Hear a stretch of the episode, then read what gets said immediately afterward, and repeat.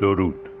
به بخش شست و هشتم از خانش کتاب نگاهی به زندگی شاه خوش آمدید.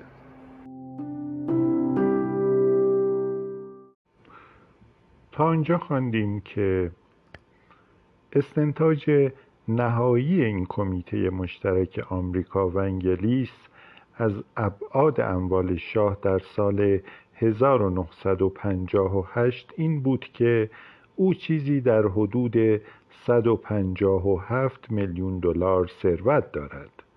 این رقم صرفاً به اموال شاه در داخل ایران مربوط می‌شد و ثروت او در خارج و در حسابهای بانکی را شامل نمی‌شد. ناگفته پیداست که حدس و گمانها در باب ابعاد موجودی در حساب خارج شاه فراوانند.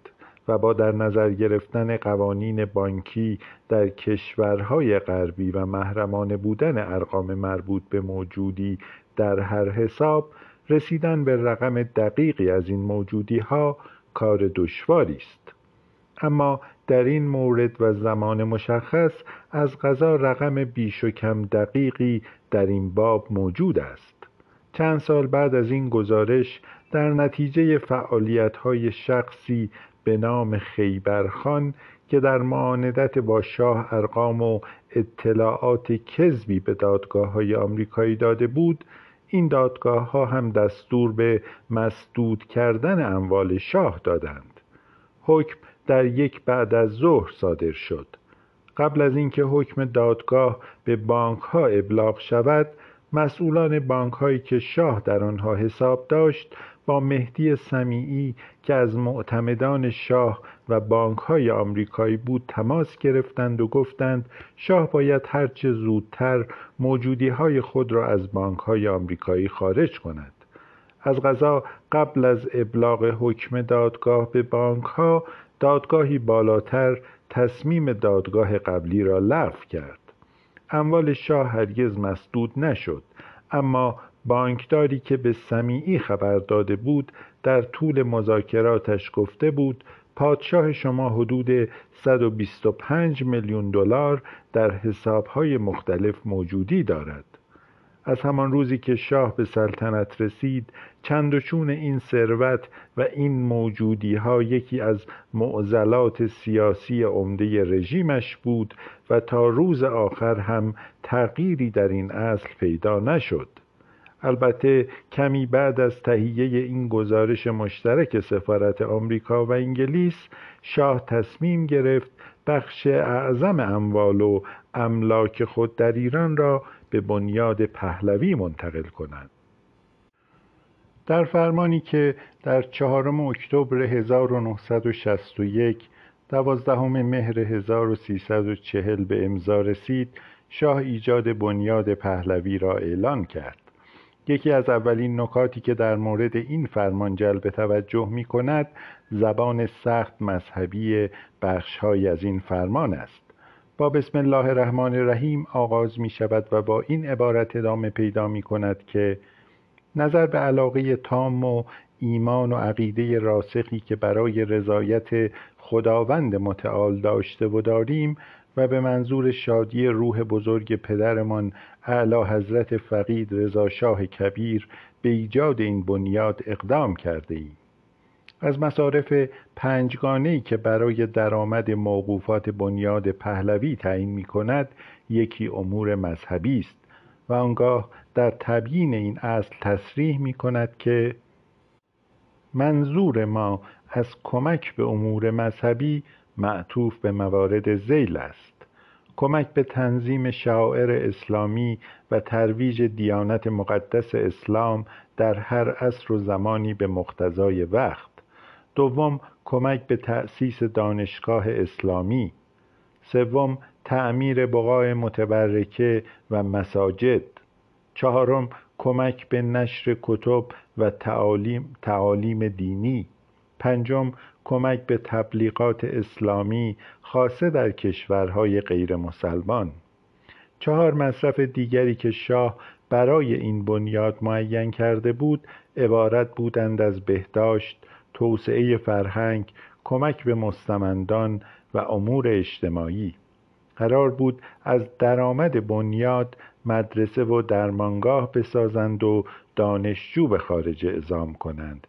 به دانشجویانی که حائز رتبه اول می‌شوند جایزه اعطا کنند.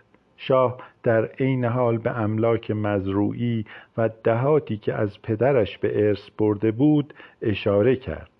گفت 833 مزرعه و 258 هزار هکتار زمین را پیشتر با رعایت تخفیف در بهای املاک و به اقساط طویل المدت به زارعین و ساکنین این دهات واگذار کرده است. می گفت بانک امران که به منظور رفاه و آسایش کشاورزان تشکیل شده مسئول این کار بوده است. او همچنین به بانک دستور داد که باقیماندی چنین املاکی نیز به طریق فوق از طریق بانک امران به زارعین واگذار شود. هیئتی مرکب از نخست وزیر وزیر دربار شاهنشاهی رئیس مجلس سنا رئیس مجلس شورای ملی رئیس دیوان عالی کشور و پنج نفر از اشخاصی که مورد اعتماد تولیت بنیادند اداره این نهاد و درآمد آن را به عهده خواهند داشت. شاه تولیت بنیاد را خود به عهده گرفت و قرار شد بعدا تفویض به ارشد اولاد ذکور نسلا بعد از نسل بدین ترتیب ادامه یابد. بعد از انقلاب و سقوط شاه وقتی رژیم اسلامی کنترل بنیاد را به عهده گرفت و نامش را به بنیاد علوی تبدیل کرد خاندان سلطنتی از طریق دادگاه های آمریکا کوشید اموال بنیاد در آن کشور را از آن خود کند و لاجرم همه مواد وقفنامه شاه به ویژه این یکی اهمیت پیدا کرد. طولی نکشید که بنیاد پهلوی نه تنها در ایران بلکه در بسیاری از دیگر کشورها به ویژه آمریکا رشد سریعی پیدا کرد.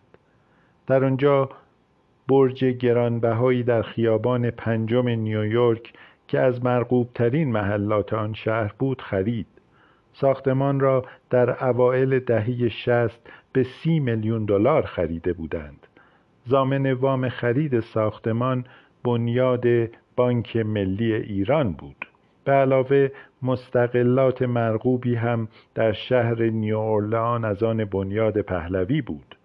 وقتی ورسه شاه برای پس گرفتن بنیاد از رژیم اسلامی به دادگاه آمریکا شکایت کردند این ادعا را پیش کشیدند که از همان آغاز هدف بنیاد کمک به مصارف خانوادی سلطنتی بود. می‌گفتند تنها از طریق فشار بر جعفر شریف مامی که عملا در تمام طول حیات بنیاد پهلوی ریاستش را به عهده داشت و از حق امضا از طرف بنیاد برخوردار بود رژیم اسلامی مالکیت خود بر اموال بنیاد را تحقق بخشیده است. می‌گفتند این اقدام شریف مامی به هر هدف و در نتیجه هر تهدیدی که بود در حکم خیانت در امانت بود. شایع بود که رژیم جمهوری اسلامی همسر شریف مامی در ایران را به گرو گرفته بود و تنها پس از امضای سند انتقال اموال به رژیم از طرف همسرش به او اجازه خروج از ایران دادند. طرفداران شریف مامی هم طبعا منکر این اتهاماتند.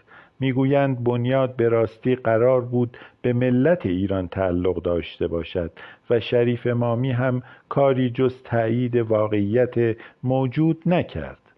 در سال 2009 وقتی دولت آمریکا در ادامه فشارهای مالی خود علیه رژیم اسلامی دفتر و اموال بنیاد علوی را تصرف کرد برخی از اسناد مکشوفه به مطبوعات درس کرد.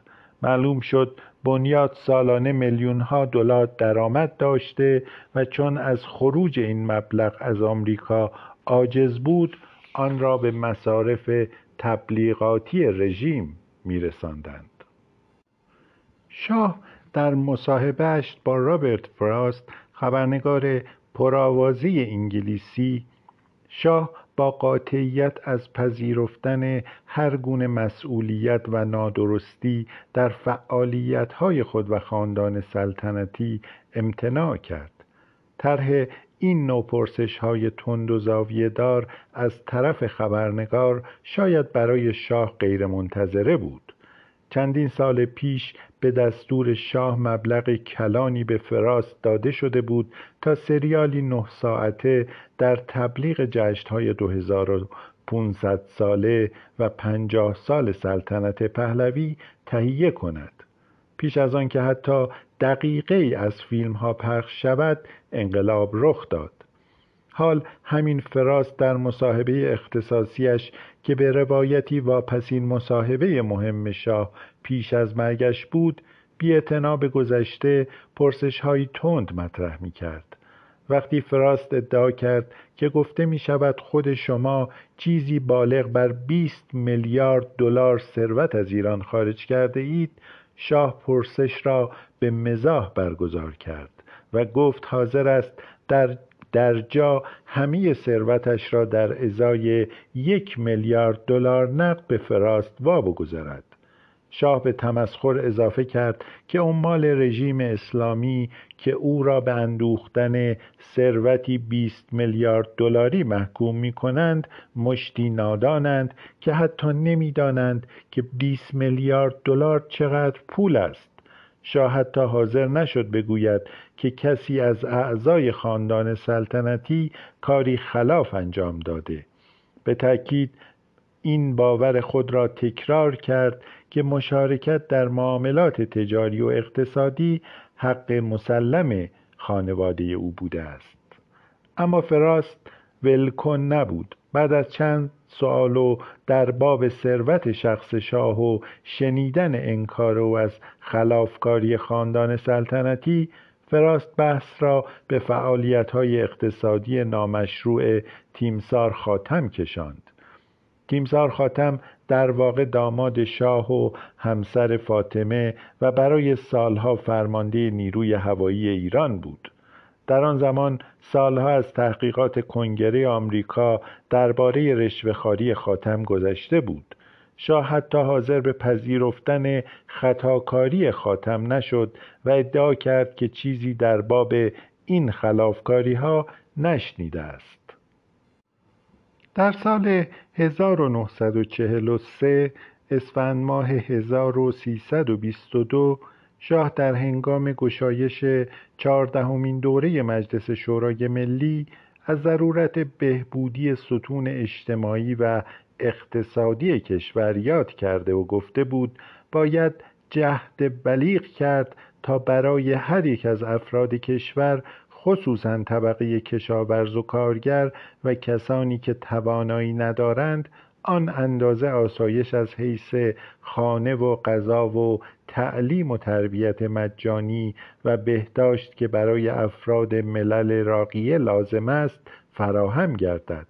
شاید هیچ چیز تصویر آسیب دیده سیاسی شاه را به این اندازه نشان نمی‌داد که به رغم سابقه دیرینی که خود در گفتار و کردار در دفاع از اصلاحات ارزی داشت اما به محض آغاز این اصلاحات این گمان را هم مخالفان شاه در افواه عمومی جا انداختند که تنها دلیل و انگیزه شاه از انجام این اصلاحات اجرای فرامین اربابان آمریکایی یا انگلیسیش هست ولا غیر به علاوه در سال 1959 اصلاحات ارزی با یک مانع دیگر هم روبرو بود و آن هم مخالفت جدی و گاه به هم پیوسته فعودالها و روحانیون بود هر دو گروه تا آن زمان از پایه های اصلی حکومت شاه به شمار می رفتند. حال هر دو به مخالفت جدی با این اصلاحات برخواسته بودند. ملاکان به تشکیل اتحادیه کشاورزی ایران همت کردند که هدفش مقابله با این اصلاحات بود. هرچه بحث اصلاحات ارزی جدیتر می‌شد مخالفت ملاکان هم استواری بیشتری پیدا می کرد روحانیون شیعه هم با این اصلاحات مخالف بودند و گاه در نظر و زمانی در عمل متحد ملاکان بودند. آیت الله بروجردی در آن زمان پیامهای متعددی به شاه فرستاد و مخالفت سریح خود را با قانون اصلاحات ارزی و هر تلاشی که به تهدید مالکیت بیانجامد ابراز کرد.